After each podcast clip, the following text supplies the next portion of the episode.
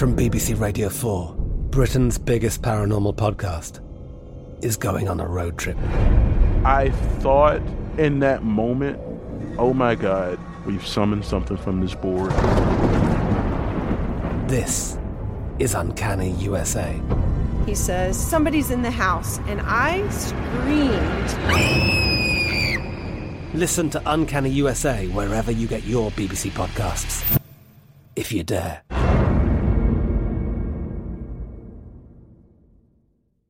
Xfinity has free premium networks for everyone this month, no matter what kind of entertainment you love. Addicted to true crime? Catch killer cases and more spine-tingling shows on A&E Crime Central. Crave adventure? Explore Asian action movies on Hayah. Searching for something extreme? Check out skating, snowboarding, and more on Fuel TV Plus, the global home of action sports. And find crowd-pleasing bops on iHeartRadio's Hit Nation playlist. There's new free shows and movies to love every week. Say free this week in your Xfinity voice remote.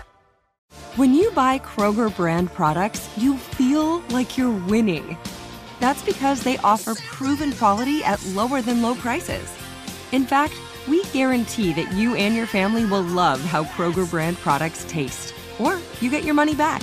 So next time you're shopping for the family, look for delicious Kroger brand products, because they'll make you all feel like you're winning. Shop now, in-store, or online. Kroger, fresh for everyone. The 2024 presidential campaign features two candidates who are very well known to Americans. And yet, there's complexity at every turn. Criminal trials for one of those candidates. Young voters who are angry. The Campaign Moment podcast from the Washington Post gives you what matters. I'm Aaron Blake, and I'm covering my 10th election cycle. My colleagues and I have insights that you won't find anywhere else. So follow the Campaign Moment right now, wherever you're listening. Hi, this is Newt. 2020 is going to be one of the most extraordinary election years of our lifetime. I want to invite you to join my inner circle as we discuss each twist and turn in the race in my members-only Inner Circle Club. You will receive special flash briefings, online events, and members-only audio reports from me and my team. Here's a special offer to my podcast listeners. If you join the Inner Circle today at newtsinnercircle.com and sign up for a 1 or 2 year membership, I'll send you a free, personally autographed copy of my book, Gettysburg, and a VIP Fast Pass to my live events. Join my Inner Circle today at newtsinnercircle.com. Use the code FREEBOOK at checkout. Sign up today at newtsinnercircle.com, code FREEBOOK. This offer ends January 31st.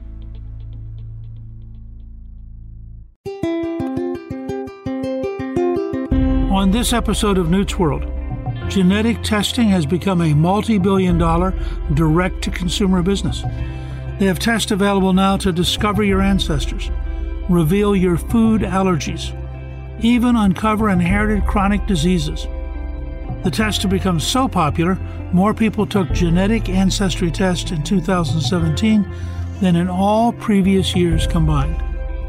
But how reliable are these direct-to-consumer tests?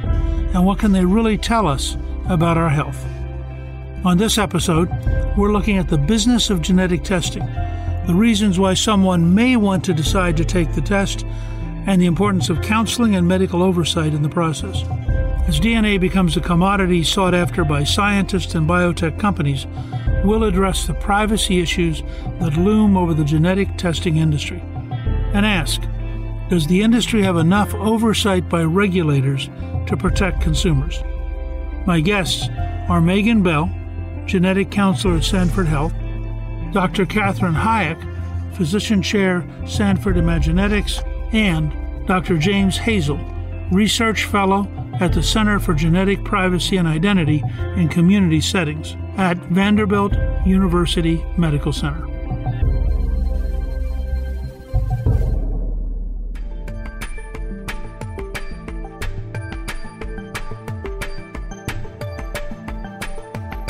I think our goal here is to both give people a reassuring sense of the right kind of approach to DNA testing and how it relates to preventive care and to identifying specific diseases.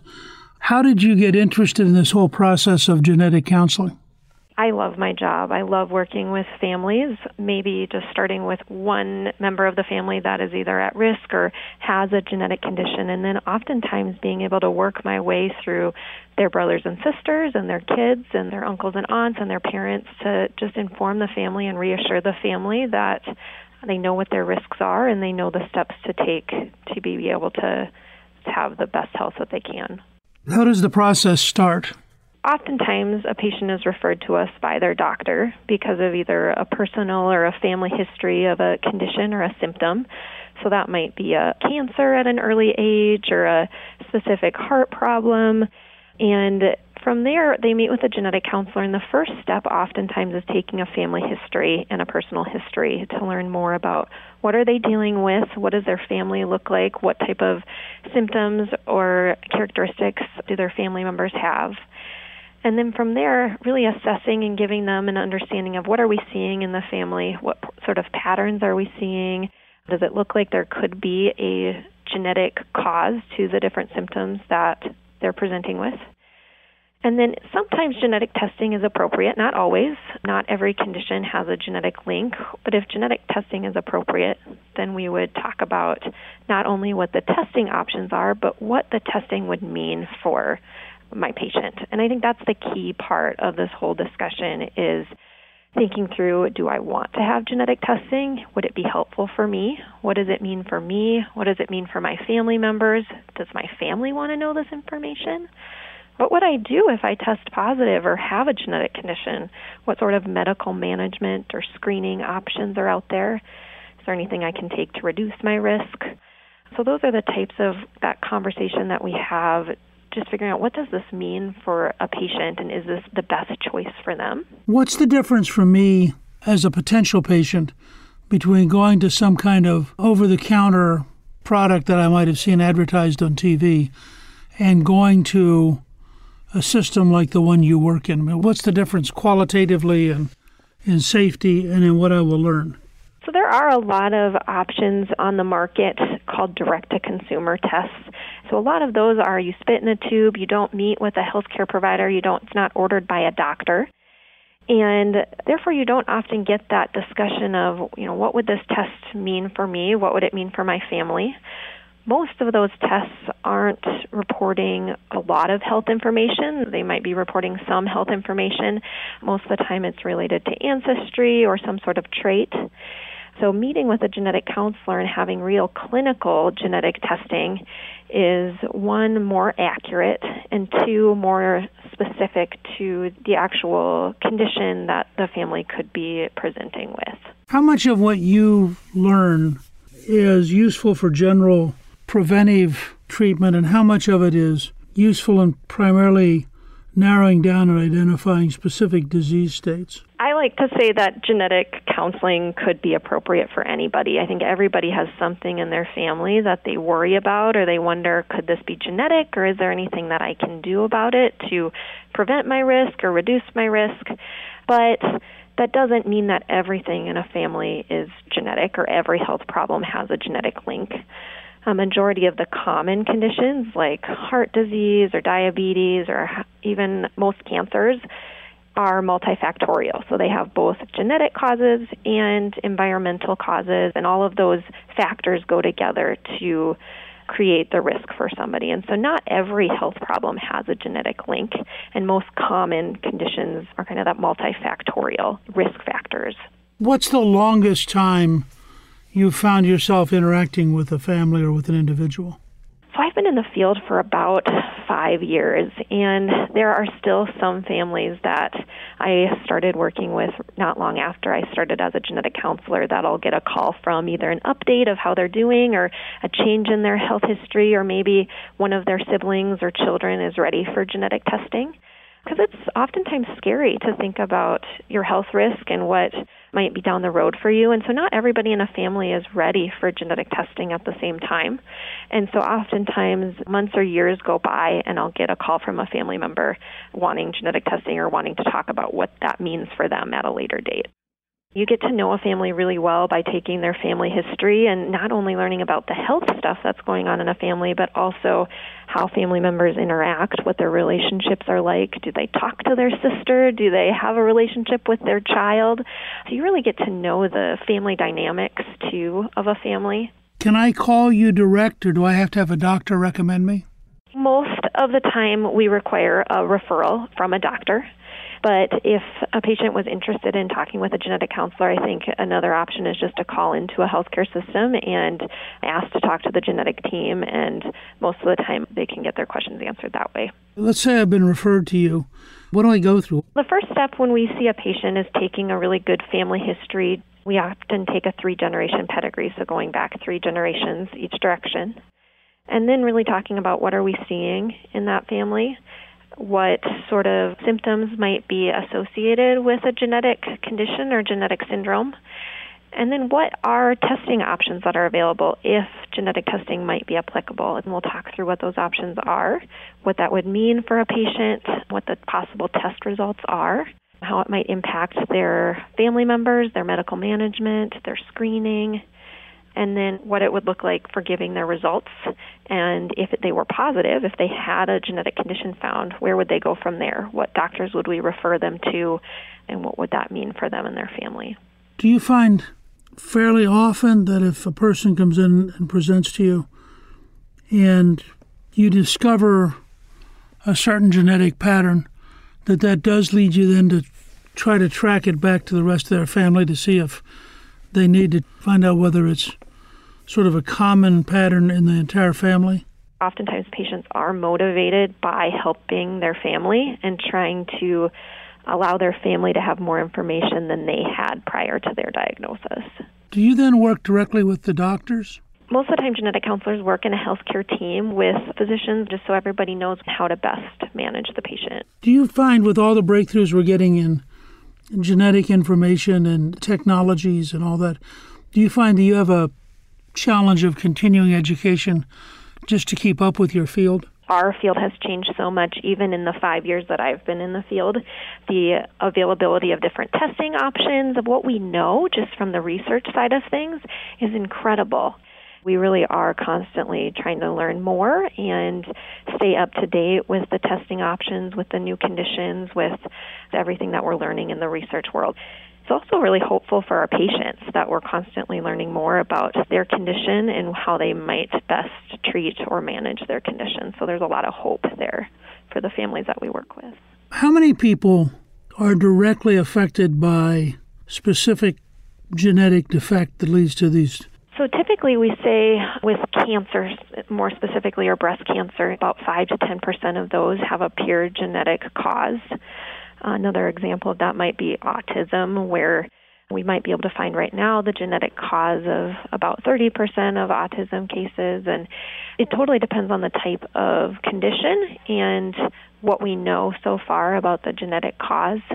That risk or chance of finding something genetic is going up as we learn more about all the different genetic causes of different conditions. Somebody once said to me that there's no such thing as cancer, that there are actually at least 200 different diseases that we lump together and call cancer.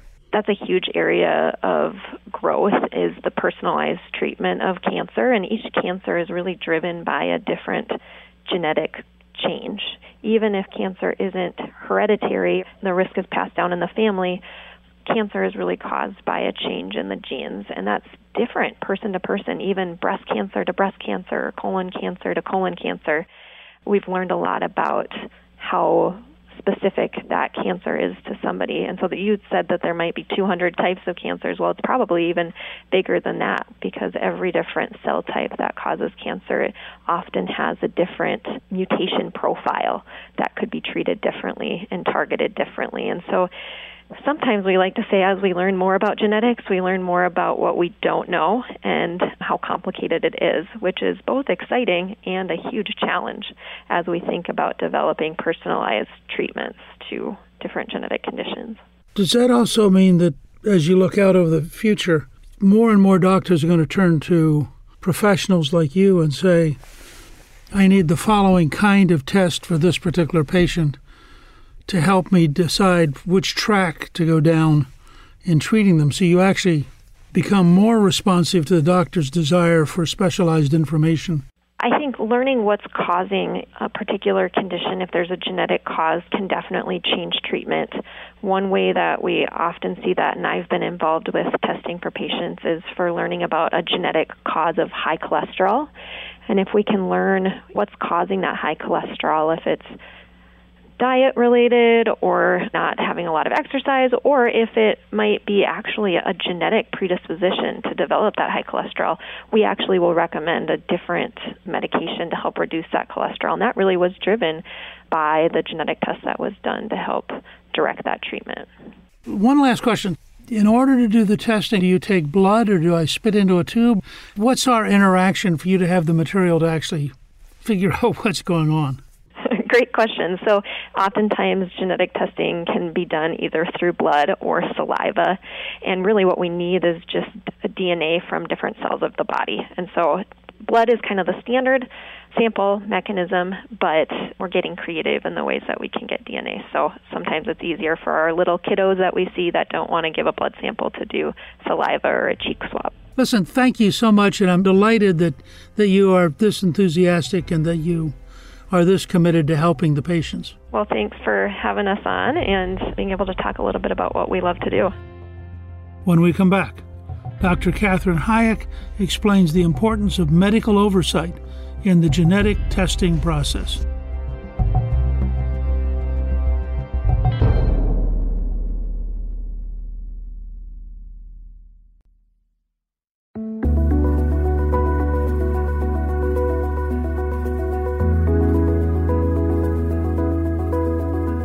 Dr. Katherine Hayek, what led you to get interested in DNA? The reason I went into internal medicine is I love the patient relationship and also the preventative side of medicine that goes with internal medicine. And I practiced for a couple of years, and as I was practicing, I started reading more and more about genetics and medicine and how that application can really play a role in prevention. So I kind of took the leap and went back for a fellowship in genetics with really my goal in doing that training was to learn how to better incorporate genetics in really more into the primary care setting. Now, that said, I do enjoy the rare disease component of it, but I think it's really exciting, the opportunity that exists for us to start thinking more about genetics in a broader sense. And that's been part of my role here at Sanford. A lot of the clinicians I work with haven't had genetics in their training, like I didn't before I went back for fellowship. How do you keep up with the rate of change and the explosion of new understanding of DNA and the whole process by which the human body regulates itself? That's one of the reasons I love this field, because it is ever-changing and we're learning something new all the time. At Sanford, we work with a lot of different collaborators, so obviously there are experts in all different areas of genetics, and so we try to have involvement with different people and different groups to leverage their expertise and what we do here at Sanford.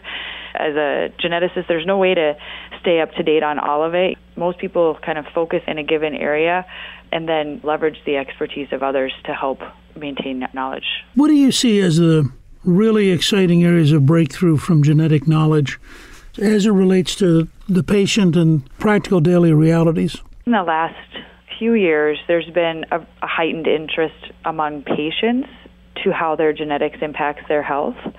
And I think what that's provided us the opportunity with is to take the responsibility and help people do that in an evidence-based manner. My key interest in going into medicine, basically in general, is prevention. And now we're learning things that we can test for in a more preventative light. There are currently just a handful, but a few conditions where if you do a genetic test for them, you can be preventative in nature. For example, hereditary breast and ovarian cancer.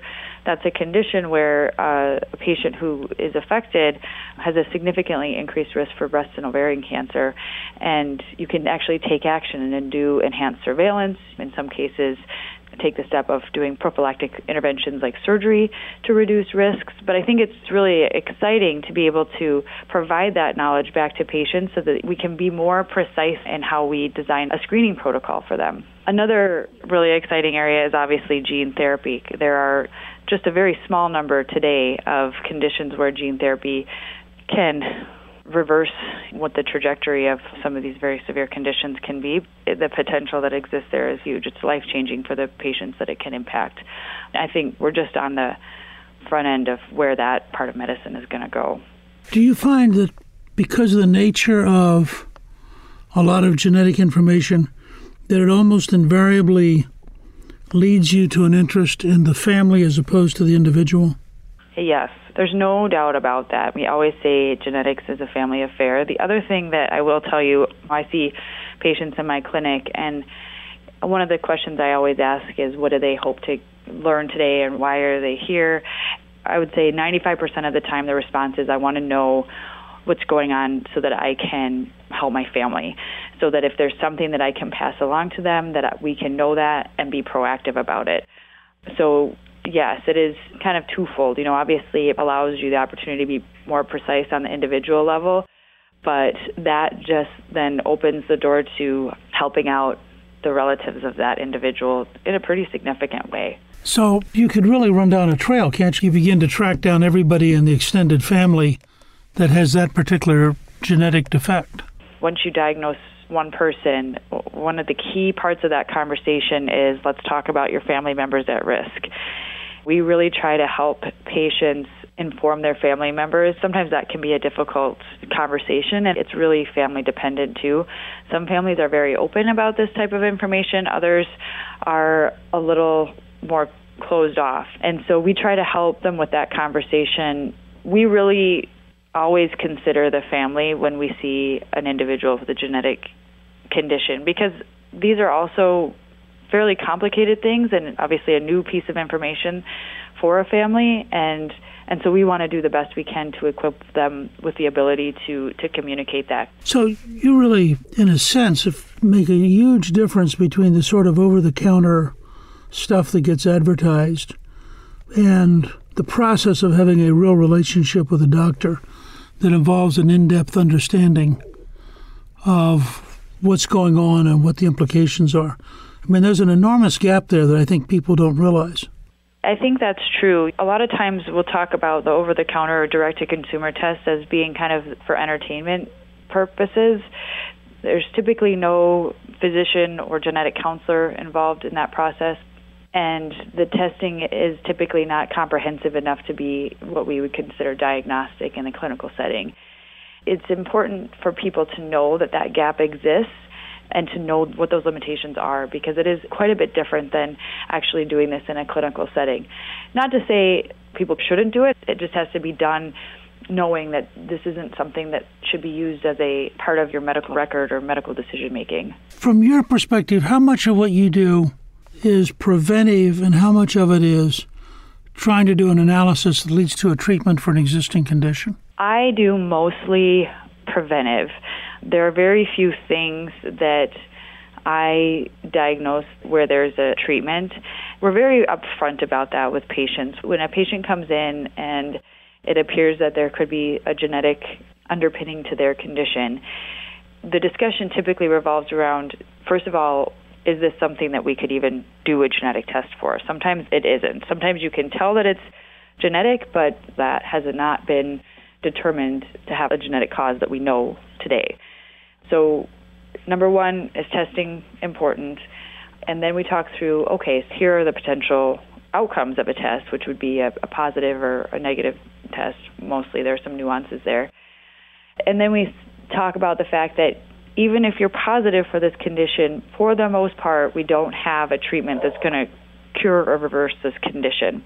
However, what we can do with this information is typically preventive. So are there particular screening mechanisms that we can use to help reduce your risk of developing an associated condition with the underlying genetic problem?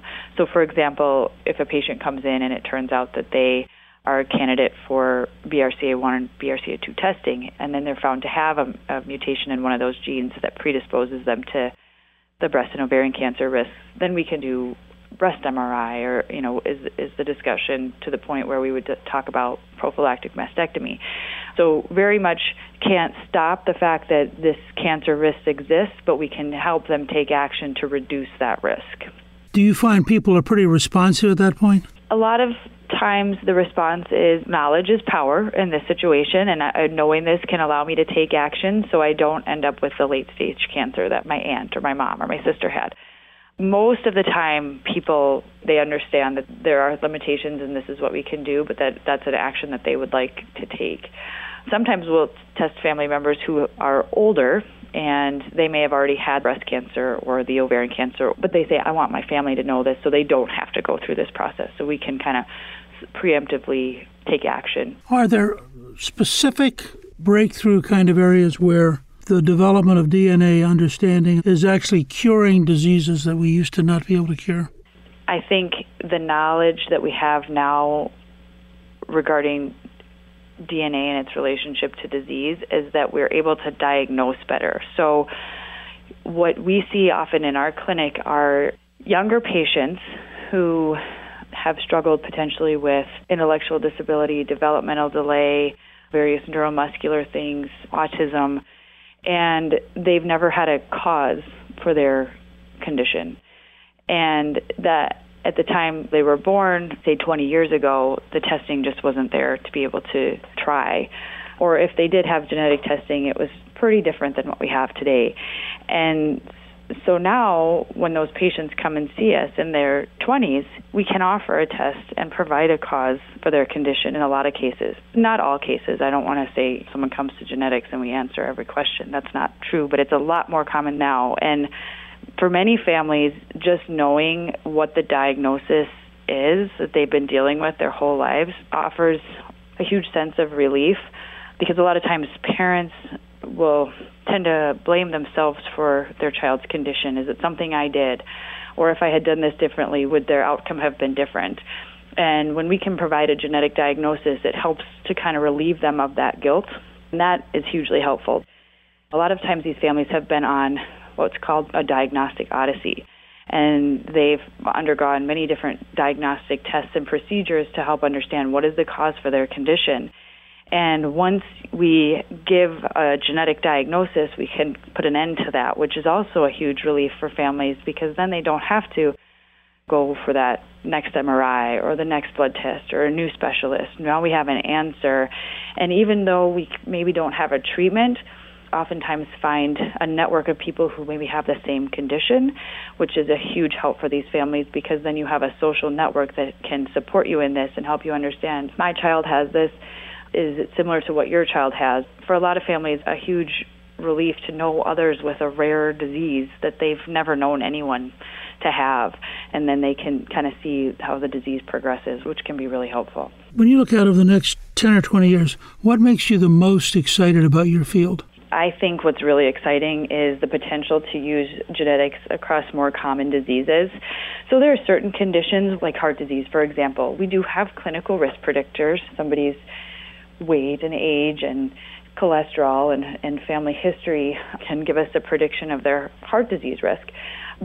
There's huge potential to start incorporating genomics into that risk calculation to help better identify people who might be at risk. This has the potential to more specifically identify patients at risk for a lot of different conditions. And this is still definitely an area that's in the research realm, but there are certain conditions where it could start to translate into the clinical setting in the next 5 to 10 years, which is really exciting to have a new piece of information that we can use to help the broader population understand their risk for more common diseases. As the cost and accessibility to genetic testing have improved, it offers the potential for us to more readily test patients for some of the rarer things. There are certain conditions, for example, familial hypercholesterolemia, a condition where there's a significantly increased risk for coronary artery disease due to very high levels of cholesterol. A large portion of the people who actually have that condition are underdiagnosed. In some estimates, as high as 90% of people who have this are not diagnosed. Genetic testing for that condition has been expensive, and that cost is declining. And so that allows us to identify those patients and do a better job caring for them, getting them on treatment, and helping to reduce that risk. That's a huge impact. And so I think the biggest exciting thing for me is the genetics in the realm of preventative care. I think there'll be a huge change in how we care for patients. There are two interestingly big potential patterns that could change a lot over the next 10 to 20 years. One is, as the technology gets better and more efficient, the prices keep coming down. So you begins to be much more routine to gather the genetic data. And the other is that as it gets put into an archival system, the sheer volume of knowledge we begin to develop. Do you see those kind of things leading to places like Sanford having such a huge amount of knowledge that they can simply analyze things so much more precisely and so much more rapidly because they have such a huge background of information? One thing that we talk about is the day where a patient will have their genome sequenced once, and then you'll return to the data at various intervals to reevaluate whether or not there's a risk that's identifiable from it. As the costs come down, it becomes something that is more readily available to all patients. Sometimes you'll hear people talk about sequencing patients as newborns and then just having that information available so that down the road, if it seems like there's something that might merit a better understanding of their genetic data, or there's a genetic disease, that you can just go back and reinterrogate that data to evaluate for whatever health concern you may be considering. Well, I really appreciate you taking the time. We appreciate the opportunity. It's always a great chance for us to be able to help educate the public with regard to genetics and medicine. Next, Dr. James Hazel talks about the privacy issues with direct-to-consumer DNA testing kits.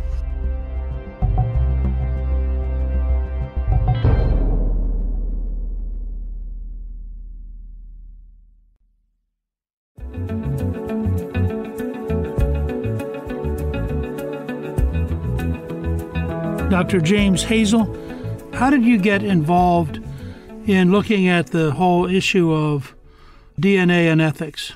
I'm a molecular biologist by training. I was a bench scientist, but wanted to get more involved on the policy side. So during the course of going to law school, I was fortunate enough to partner with a new center here at Vanderbilt Medical Center that studied genetic privacy issues. And one of my first projects was to evaluate the privacy policies of U.S.-based direct-to-consumer companies. Were you surprised by what you initially found? The study was conducted by myself and my co-author, Chris Slobogin, at Vanderbilt Law School. We were shocked by the level of variability amongst companies in the United States. We looked at 90 companies. The industry is obviously quite diverse. This is companies that offer anything from health and ancestry testing to companies that offer more dubious lifestyle and athletic ability testing. Let's start with the basics. How can somebody know what the right kind of company is? Well, I think it requires that the consumer do a little bit of homework. I would recommend that they seek out the larger, more well-established companies. If it's a company you've never heard of and you can't find much about on the internet, it probably is a company that you do not want to engage in testing with. The large companies, in contrast, they've been in the public spotlight for years, and as a result, their privacy policies tend to be more comprehensive and their privacy practices more in line with best practices. And is there any kind of baseline that's legally required? There's a relatively low baseline, and that is the Federal Trade Commission in the United States polices all areas of commerce and polices unfair and deceptive business practices. So if the practices of a company rise to the level of unfair or deceptive, the FTC can take action. Other than that, the baseline of protection is relatively low. Would you even consider getting a direct-to-consumer, or would you automatically move towards having a doctor as an intermediary? I think that's going to depend on the individual and what they hope to get out of the testing. Many individuals just approach this from pure curiosity and are looking to find out more about their ancestry or lifestyle traits. However, if the individual is interested in more health-related information or information that they expect they will use to guide their clinical care, obviously that should probably be conducted within the healthcare setting. As far as what I would tell individuals, I would tell consumers to make sure that they have read and understand the privacy policy. So they should ask themselves, do I understand how my data is going to be used by the company once I surrender it to them? And do I understand what third parties it is going to be shared with? And as a further note, consumers should also be on the lookout for what choices they have in the process. So, for example, do they have the choice to opt in or opt out of research, sharing of their data? Do they have the opportunity to opt out of family finder services that allow the consumer to locate potential genetic relatives based on the test? Those sort of things. I'm guessing that with that kind of test, you could sometimes have a pretty rude shock. Yes, people might discover things about their health that could cause them some anxiety and that they have little control over. Another big thing that we're seeing is individuals are finding out things about their family relationships that could be disruptive. So, for example, they might find out that they have a sibling who is not genetically related to them. They share a different father, for example, or they might locate relatives that they did not know that they had and could be put into contact with them. I will say that there are companies offering tests for predisposition to diseases such as Alzheimer's, Parkinson's, that sort of thing. I would recommend that people seek out confirmatory testing in the healthcare setting and not overly rely on the results from direct-to-consumer companies. If I go and I buy this kind of a test, what actually happens to it? Do they go to a reliable lab, or do they send it overseas to something that's inexpensive but unreliable, or how do I know what they're doing with my DNA? That's a good point, and it varies widely depending on the company that you use. Some of that information will be available on the company's website or in their policies, but it does require that people read that. So to answer your question, where does it go? The larger, more established companies do use labs that are certified under CLIA, and as such, they're subject to regulations that are designed to ensure that the tests are accurate and reliable. However, the majority of the industry, I would say, does not utilize CLIA-certified labs presently. And so consumers should try and figure out, either on the company's website or in their policies, whether they are using a CLIA-certified lab. Many will state whether they are or not. Does my DNA information come under HIPAA? Is it supposed to be protected? Generally, with direct-to-consumer genetic testing, the information that you generate will not be subject to HIPAA in most, if not all, cases. So they could technically share it and they wouldn't be breaking the law. It depends on the privacy policy that is in place with that company. So if they were engaging in sharing that was above and beyond what was described in their policies, it is possible that that would rise to the level of unfair and deceptive and be a cause of action for the FTC to come in and investigate. That would require somebody to complain to the FTC, right? Right. That would require the FTC getting word of the practice that was at odds with what was in the policy. To what extent do we need to have much more sophisticated and thorough government regulation of this whole DNA business? Well, I think that's an ongoing debate with people coming down on both sides of that. There are obviously benefits to having a free flow of genetic information, benefits to research. Consumers are empowered to make decisions about their health and to learn things about their ancestry. On the other side of the spectrum, others argue that currently there's not enough oversight of particularly these health-related tests, and that could lead to consumer confusion. Some companies may offer test results that are inaccurate or misleading, and that under the current regime, there's nothing to ensure that consumers are actually making an informed decision to undergo the testing and fully understanding its implications. Once your DNA is out there and linked to your name, to what extent is it then vulnerable to being used by others, and how could they use it? Some of the big concerns that we hear are fears about discrimination based on that information by either employers or health insurance companies. So it's important to remember with direct-to-consumer genetic testing, it's often not just genetic data that the company has. They often have your personal information. People fill out surveys about their health conditions, the health conditions of their families, the lifestyle choices they make. And so really, when all that data is pooled, it could be a potential gold mine for entities that might wish to exploit that information against the interests of the individual. This is really, really helpful. I'm very grateful, and I think people will find your information very useful. Thanks for having me.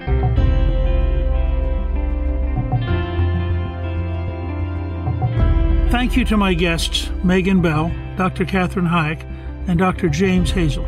You can read more about genetic testing and your personalized health care on our show page at newtsworld.com. Newt's World is produced by Westwood One. Our executive producer is Debbie Myers, and our producer is Garnsey Slum. Our editor is Robert Borowski, and our researcher is Rachel Peterson. Our guest booker is Grace Davis. The artwork for the show was created by Steve Pendley. The music was composed by Joey Salvia. Special thanks to the team at Gingrich 360 and Westwood One's John Wardock and Robert Mathers. Please email me with your comments at newt@newtsworld.com. If you've been enjoying Newt's World, I hope you'll go to Apple Podcasts and both rate us with 5 stars and give us a review so others can learn what it's all about.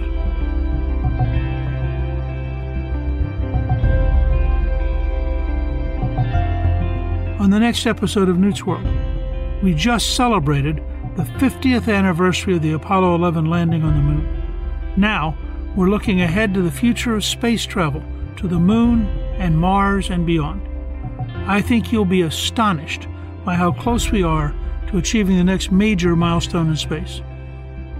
I'm Newt Gingrich. This is Newt's World.